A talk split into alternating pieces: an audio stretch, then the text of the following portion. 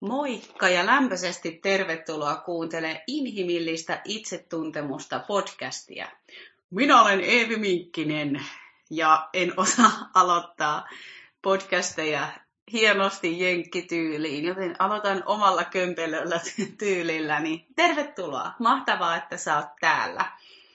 Tänään mä puhun sellaisesta aiheesta kuin konfliktit parisuhteessa ja toki varmasti tämä konfliktiteema ylipäätänsä, on se sitten parisuhde tai mikä muu suhde, niin avautuu tässä samalla. Mutta tämä on jälleen kerran toiveaihe. Mä otan niitä tosi mielelläni vastaan. Ne auttaa mua inspiroitumaan podcastien tekoon, niin aihetoiveita saa edelleen mulle laittaa.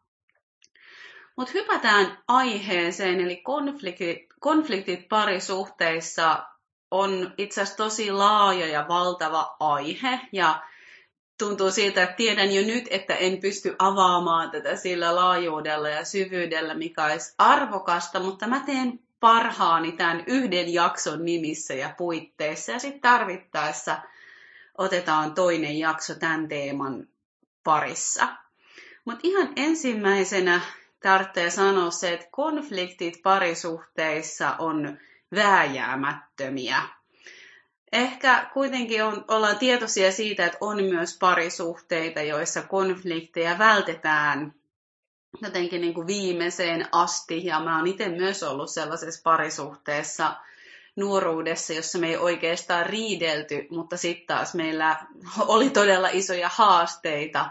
Eli se ei ole mikään ihanne, että ei olisi konflikteja se on vääjäämätöntä, että kun on kaksi ihmistä, jotka tulee eri taustoista, on eri persoonia, on eri elämänkokemukset, on erilaiset haavat, on erilaiset uskomukset, pelot, toiveet, fantasiat, niin on varmaa, että jonkun näköisiä hankauksia ja kahnauksia tulee. Ja ähm, niitä ei siis tarvitse välttää parhaimmillaan konfliktit tuo suhteeseen intiimiyttä, sitä, että te kaksi oikeasti ootte siinä sydän avoinna, emotionaalisesti. Teillä on niin kuin, te ootte siinä pelissä ilman nyt sitä peliaspektia, mutta sä oot oikeasti siinä mukana, läsnä ja silloin se joskus tuntuu. Oleellisempaa niissä konflikteissa on se, että miten miten me käsitellään meidän välillä nousevat haasteet, erimielisyydet ja kitka. Ja mä ajattelen itse niin, että riita, riitely ja konflikti on vähän eri asia. Ehkä tämä on verbaali kikkailua ja se ei ole niinku tarkoitus. Mutta haluan niinku sanoa sen, että konflikteissa todellakin pystyy olemaan toista kunnioittava, kuunteleva, mutta suostuu siihen, että nyt meidän välillä on tämmöinen haastava teema ja suostuuko mä äh, ilmestymään paikalle, suostuuko mä olemaan tässä tämän haastavuuden kanssa, suostuuko mä paljastaa sitä, että mistä tässä on mulle kyse? Ja suostuuko mä kuulee halulla ymmärtää, että mistä tässä on toisen kohdalla kyse. Mä sanoisin myös, että konflikteissa on hirmu arvokasta se, että me pystyttäis kumpikin hetkeksi luopua siitä, että mihin tämä menee, mihin tämä päätyy, miten me tämä ratkaistaan. Ja ähm, tämä vapauttaisi meidät siihen, että me pystytään kummatkin rehellisesti omistaa ja ole sen kanssa, että mihin mussa osuu, mikä oli mun se haavoittuva kohta, mikä, tää, mikä tuli mulle näkyville tässä tilanteessa, mitä mä luulin, mutta olinkin ehkä luullut väärin, tai minkä tulkinnan mä tein. Mitä tarinaa mä mun päässä kerron tässä. Eli tämä kysyy meitä uskallusta hetkin olla tämän aiheen parissa ilman, että meidän liian kiire mennä siihen, että ja sitten he elivät elämänsä onnellisena loppuun saakka.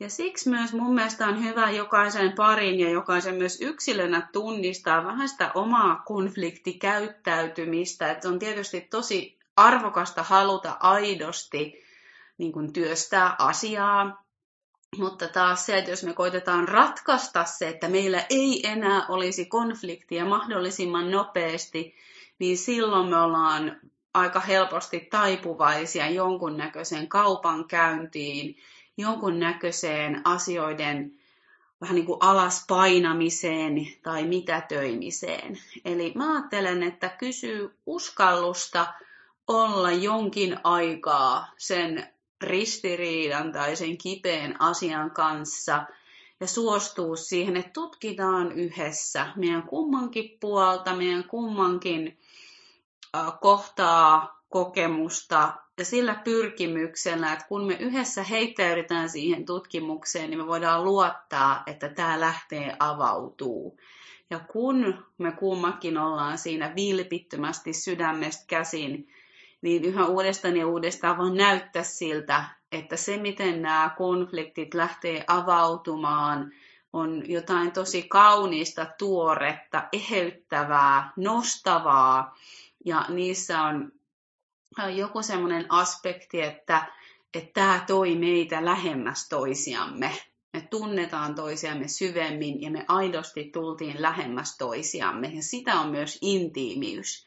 Eli toisin sanottuna, jos me koitetaan välttää suhteessa konflikteja just sillä kuuluisalla hinnalla millä hyvänsä, niin lopulta meidän suhde ei ole kauhean intiimi. Ja samalla, jos me koitetaan mahdollisimman nopeasti ratkaista joku kitka äm, äkillisellä sopimisella, mitä se on se seksi, mitä se sanoo paranemisseksillä, mutta ei se ole varmaan se sana. No, konfliktin jälkeisellä seksillä tai mitä se onkaan, jokaisella on ne omat tyylit, millä ei ihan vielä katsotakaan tätä loppuun asti. Ja nyt kun mä sanoin noin, niin tuli heti semmoinen olo, että, että samalla voidaanko me mitään ikinä täysin lopulta katsoa loppuun asti. Sitä mä en tiedä, mutta riittävällä tasolla, että kumpikin tulee kuulluksi nähdyksi ja että kumpikin omistaa oman osuutensa. Eli toisin sanottuna me ei etitä oikeassa ja väärässä olijaa, vaan me etitään yhteistä ymmärrystä ja samalla on tosi tärkeää, että pystyy omistaa silloin, kun on itse toiminut tai sanonut tai reagoinut jotenkin loukkaavasti tai epäasiallisesti tai mitä se ikinä onkaan.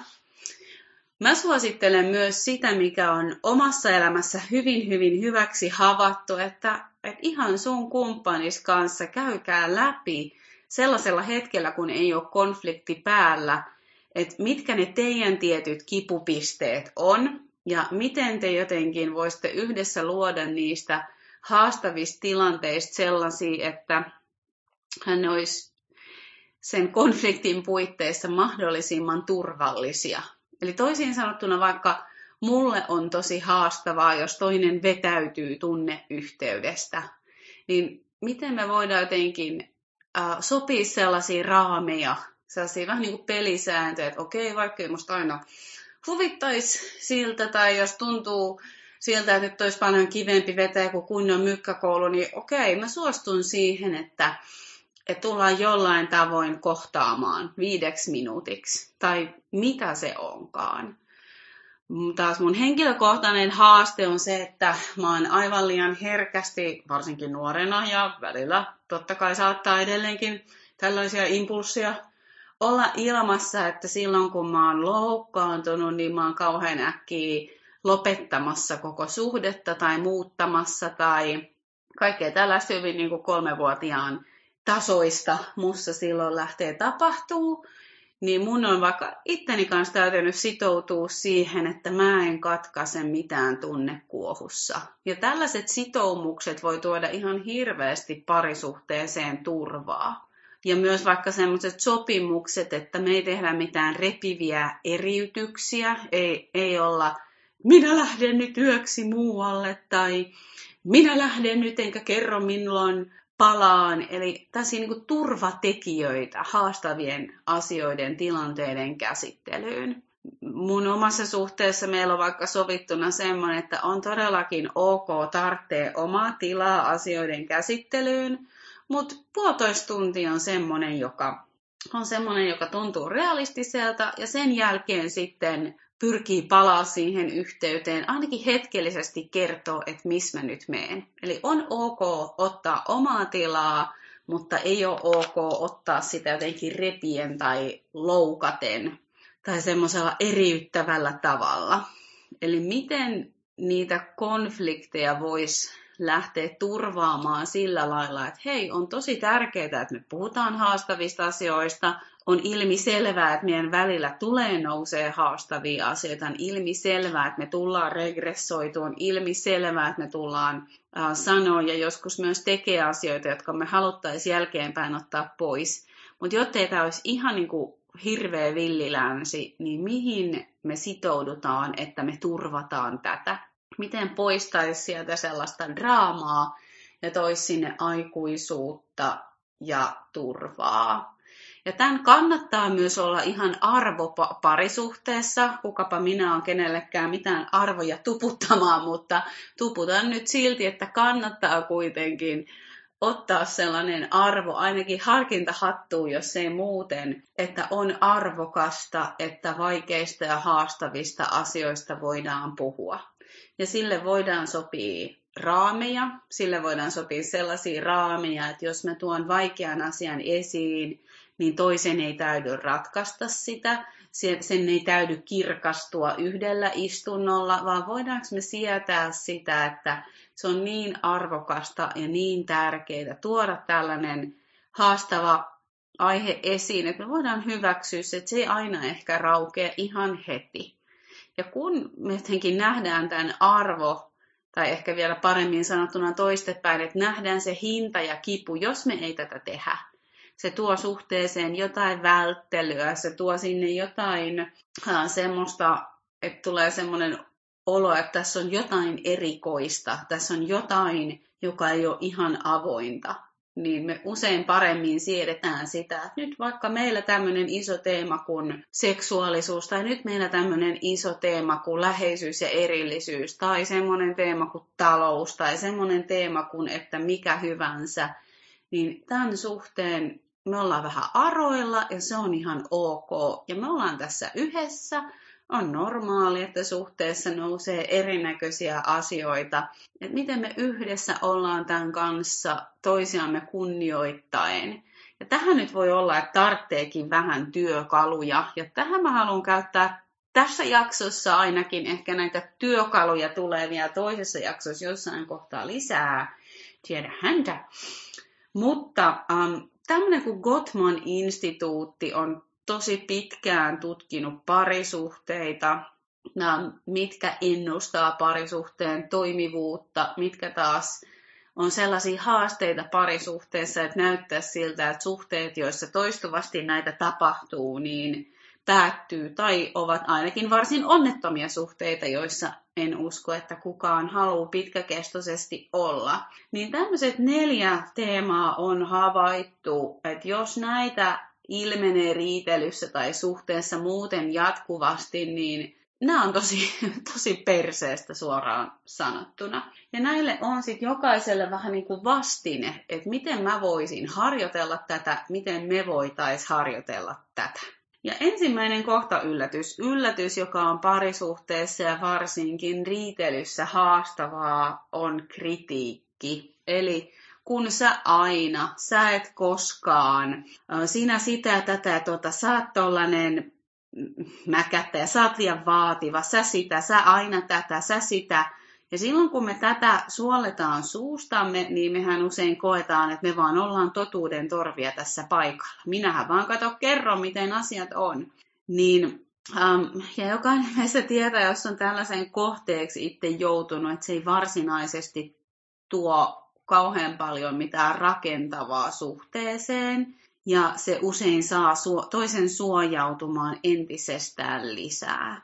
Ja tämän kritiikin sijaan olisi nyt tosi tärkeää harjoitella omistamista ja mehengen vaalimista ja myös niin tästä pehmeätä aloittamista. Eli on todellakin, todellakin, todellakin tosi tärkeää, että sä otat haastavia asioita puheeksi.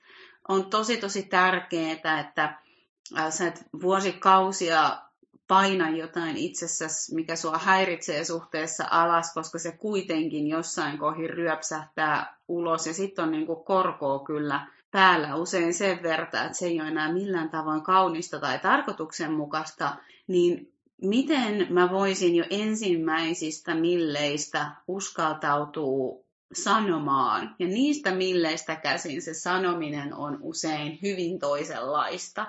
Mutta muistisäännöt, niin omista ja aloita pehmeästi ja muistuta mehengestä. Omistaminen on sitä, että sä kerrot, miltä susta tuntuu. Sä käytät sitä klassista minä-viestiä, että, että musta tuntuu tämä tilanne haastavalta. Mä huomaan, että tämä osuu mussa vaikka hylätyksi tulon pelkoon ja haavaan ja mussa herää sellainen tarina, että, että mä ajattelen, että mulla ei ole oikeastaan sulle mitään väliä. Ja mä omistan myös sen, että mussa olisi vahva halu vetäytyä, mun tekisi mieli työntää sua pois, mutta syvällä sydämessäni mä tiedän, että mä ihan oikeasti kaipaan yhteyttä mä kaipaan tietää, että onko mä sulle tärkeä, voisit se jutella mukaan tässä?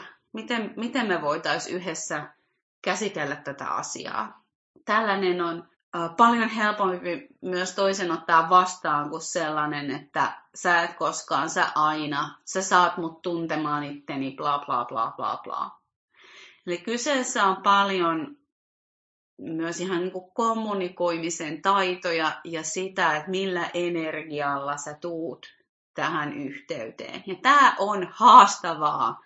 Tämä on hemmetin haastavaa ja siksi tätä kannattaa ja suosittelen sydämeni pohjasta harjoittelee.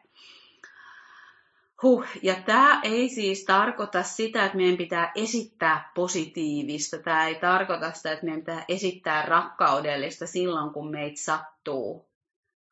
Me voidaan ilmaista myös vaikka sitä, että hei, nyt mä huomaan, että mä tunnen tosi paljon turhautumista, tai mä huomaan tässä tilanteessa, että mussa herää vihaa. Me voidaan ilmaista asioita myös hyvin, hyvin haastavia tunteita omistaen niitä.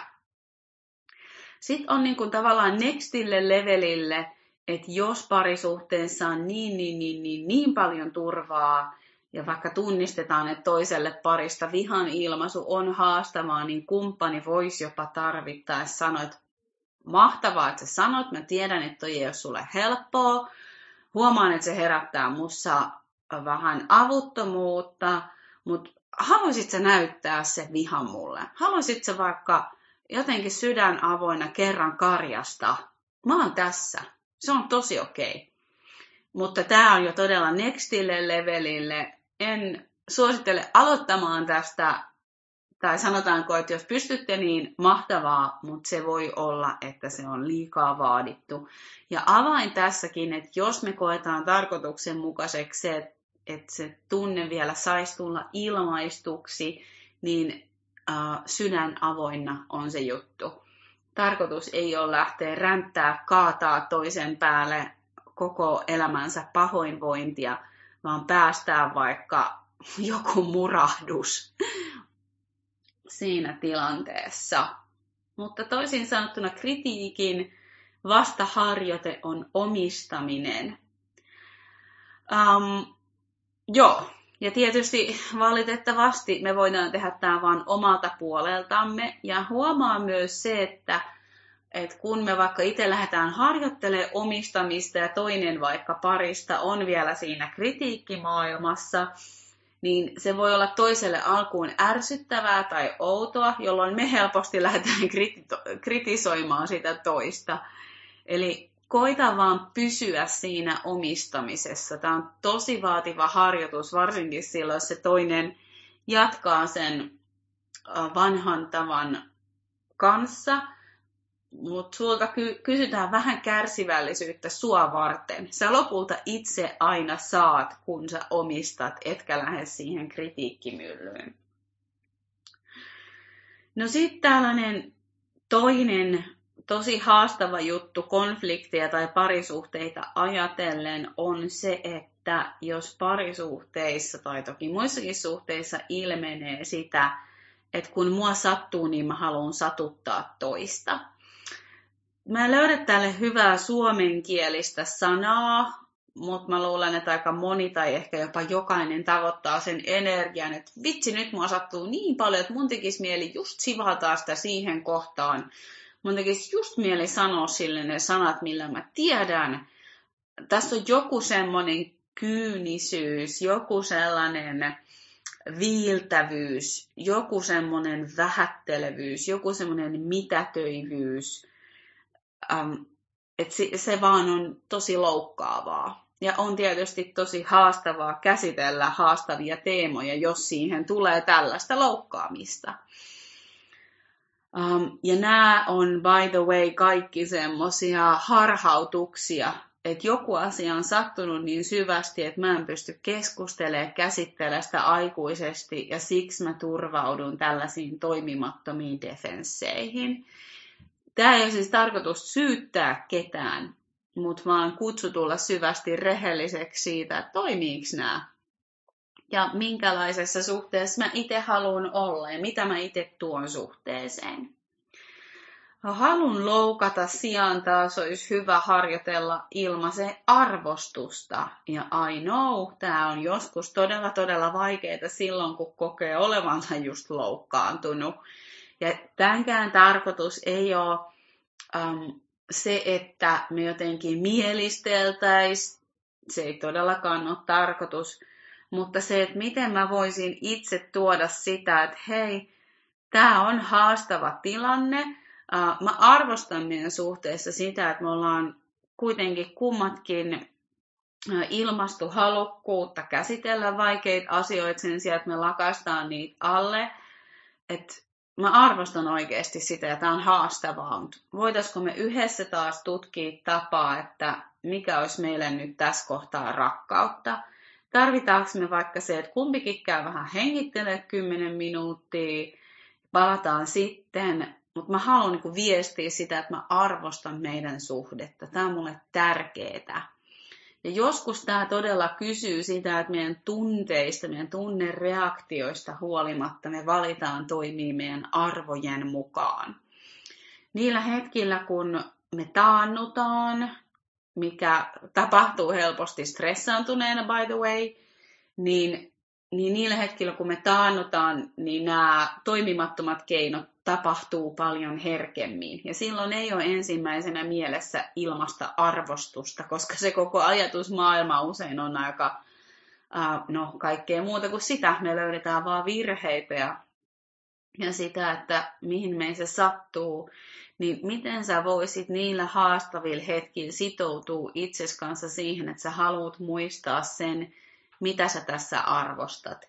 Ja tämä ei nyt jälleen kerran tarkoita asioiden lakasemista maton alle tai mitä töimistä.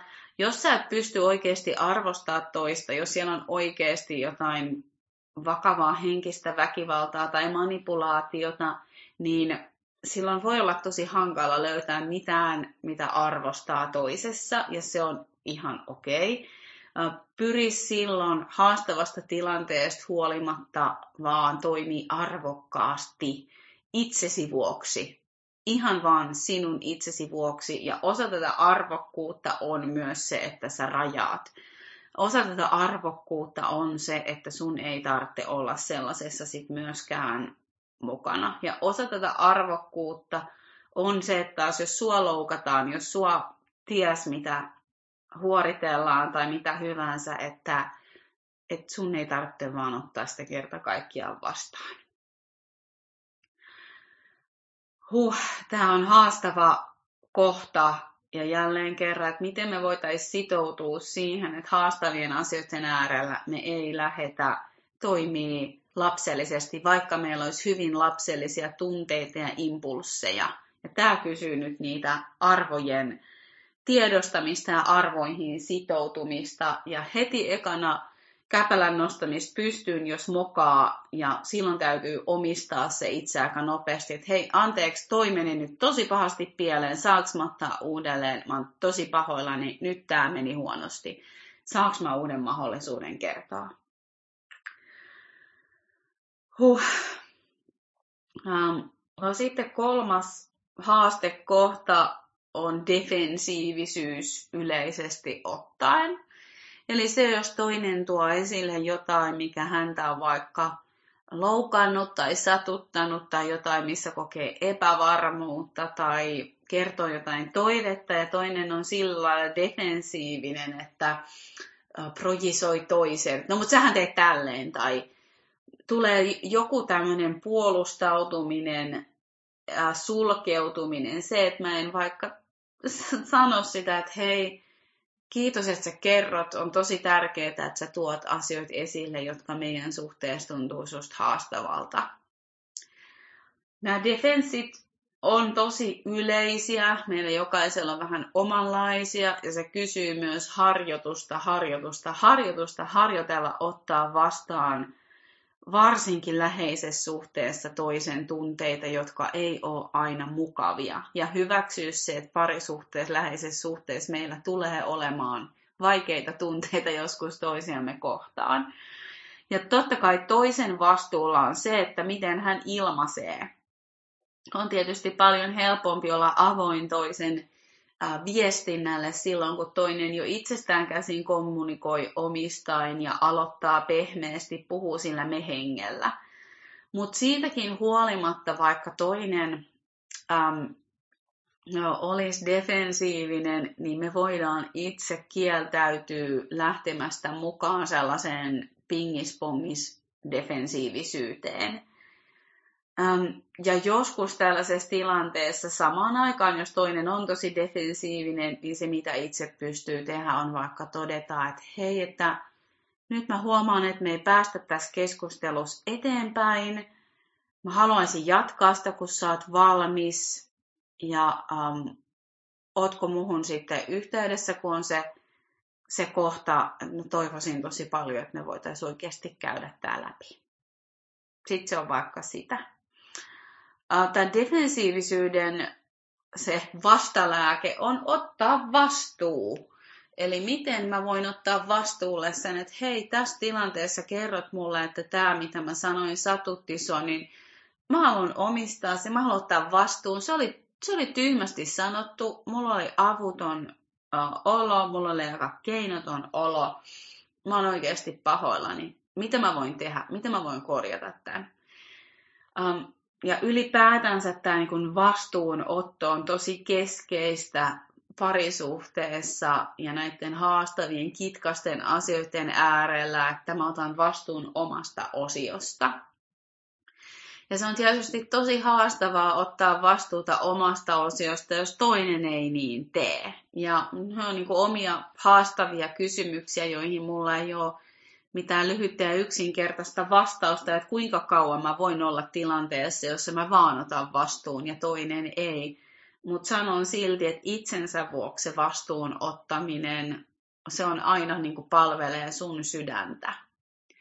Ja usein kun itse ottaa vastuun siitä omasta kasvustaan, niin se myös vääjäämättä joko, nyt vähän iso sana, mutta pakottaa toisen kasvamaan, tai sitten se suhde ei enää pääse kasvamaan. Ja samaan aikaan on tosi normaalia, että kaikilla meistä on defense, ne ilmenee vähän eri tavoin. Tavoitteena ei ole defenssitön suhde, niitä tulee todellakin vastaan.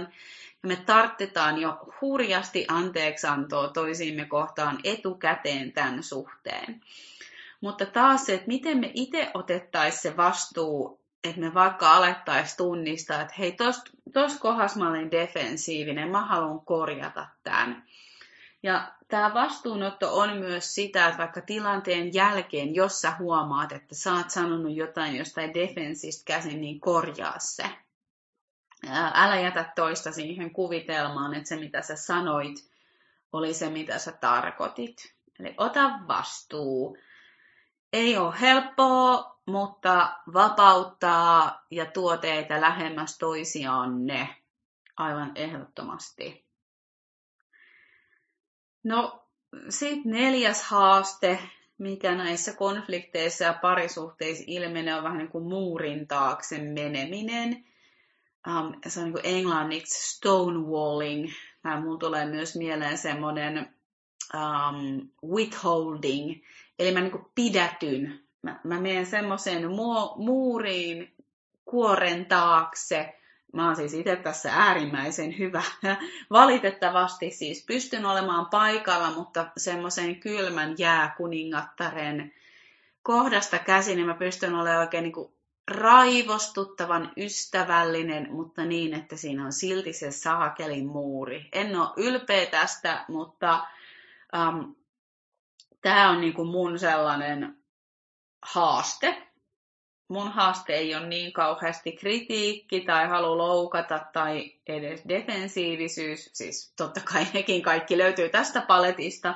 Niitä mä oon ehkä eniten vaan työstänyt, mutta tämä on mulle henkilökohtaisesti sellainen, mitä todellakin työstän edelleen, että miten mä säilyisin yhteydessä sydän avoinna silloinkin, kun mua sattuu. Ei ole muuten ihan helppoa, ei mulle eikä kellekään muulle, mutta myös siellä muurin takana oleminen on aika kipeätä ja sattuu.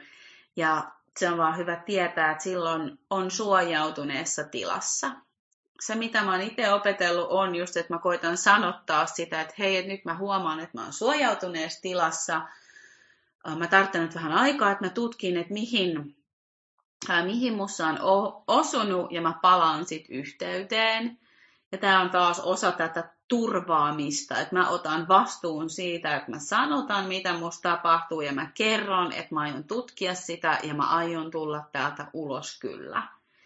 Ähm, joskus se tapahtuu nopeammin, joskus hitaammin, mutta tämä on tosi tärkeää myös se, että mä itse otan sen vastuun, että mä haluan tulla täältä takas yhteyteen, koska se on aika kurjaa, toisen joutuu jotenkin yrittää huhuilla sinne muurin taakse. Uh, mutta sitä on saattanut joskus myös käydä toki puolin ja toisin. Mutta silloin, jos huomaa itsessään tämmöisen muurin, suojakuoren, niin um, ainakin itse silloin mun ajatukset kylmettyy aika paljon ja ne ei ole semmoinen niin luotettava tiedon lähde. Ja mun semmoinen apukeino on myös ihan silloin rukous. Että mä rukoilen sitä, että anna mun tulla ulos täältä. On oman kohdalla huomannut, että sieltä ulos tuleminen ei ole meinaa mitään ihan kauhean helppoa. Ja mitä enempi niitä muureja pystyttää, niin sieltä on vaikeampi tulla ulos tai se kysyy enemmän. Eli siksi tuu mahdollisimman varhain ulos. Katkaise se mahdollisimman varhain. Ja taas niin kuin vastalääke tälle muurin taakse menemiselle on se, että palaan jollain tavalla yhteyteen ja kutsu esiin haavoittuvaisuutta. Jos sä tarvitset tätä varten taukoa, niin kuin vaikka mä monesti tarvitsen, että mun tarvitsee vähän itse reflektoida, että mihin mussa osu näin kovin, kun mussa heräsi tällainen suojautuminen. Siellä on meinaan kyllä ihan aina joku haava tai tarina tai pelko, jolta mä koitan suojata ää, itteeni. Niin kun mä pääsen siihen kiinni, niin mä pystyn paljastaa sen sen niin kuin haavoittuvaisuuden tai sen surun tai kivun tai pelon, joka siellä taustalla on. Ja se taas auttaa sitä tilannetta ja sitä suhdetta eteenpäin. Mutta vielä toistan itteeni, muurin takaa tie ulos, onpas vaikea lause. Tie ulos muureista kulkee jonkinlaisen haavoittuvaisuuden kautta sinne yhteyteen. Ja nämä kaikki teemat, niin nämä on oikeasti haastavia. Me ää, ei juuri kukaan synnytä tällaisten taitojen kanssa, vaan nämä on nyt sitä niin harjoittelua, mitä ihmissuhteet, mitä parisuhteet meitä kysyy ja mihin ne meitä kutsuu.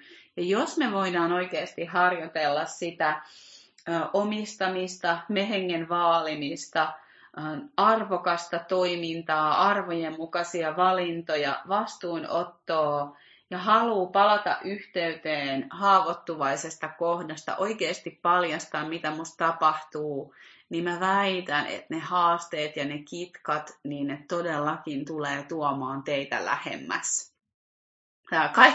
Se, mikä on haastavaa, on kaikki se muu ekstra sälä, mitä siinä päällä tapahtuu silloin, kun meihin osuu.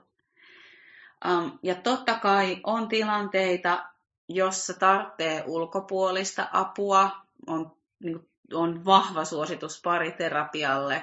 Totta kai on tärkeää, että löytyy teille sopiva ja hyvä tyyppi siihen, mutta on myös hyvä tietää, että tällaisia taitoja voi myös harjoitella yksin ja yhdessä. Ja parisuhde kysyy kyllä ihan oikeasti taitoja. Mutta tällä kertaa tämä jakso alkaisi olla tässä ja vielä parisuhdetaidoista puheen ollen iloisia uutisia tai mua ainakin valtavasti inspiroivia uutisia, niin on se, että aloitan toukokuun 22. päivä Aito ja läheinen parisuhde nimisen verkkokurssin, joka on siis tarkoitettu pareille. Tällä verkkokurssilla yksi teemoista on konfliktit, mutta siellä on myös paljon muita teemoja, joita voit käydä lukemassa lisää www.inhimillinenitsetuntemus.fi. Sieltä löytyy tämä verkkokurssi ja nämä kurssin osa-alueet ja teemat, mutta nämä on siis tarkoitettu ihmisille, jotka haluaa harjoitella parisuhdetaitoja. Koska harva meistä todella syntyy niiden kanssa, harva meistä on elänyt kodissa, jossa me näitä nähdään ja mallinnetaan, niin siksi niitä tarvitsee vähän niin kuin itse harjoitella. Mutta palkinnot on tosi kovia, kun sille tielle lähtee. Palkintona lisääntynyt selkeys, turva, syvempi yhteys ja um, myös lisääntynyt itsearvostus monestikin. Mutta samalla sille tielle tarvitsee valtavasti itserehellisyyttä, taitoa antaa anteeksi ja keskeneräisyyden hyväksymistä ja sietämistä. Mutta jos tämä kutsuu sua, niin käy katsoa www.inhimillinenitsetuntemus.fi.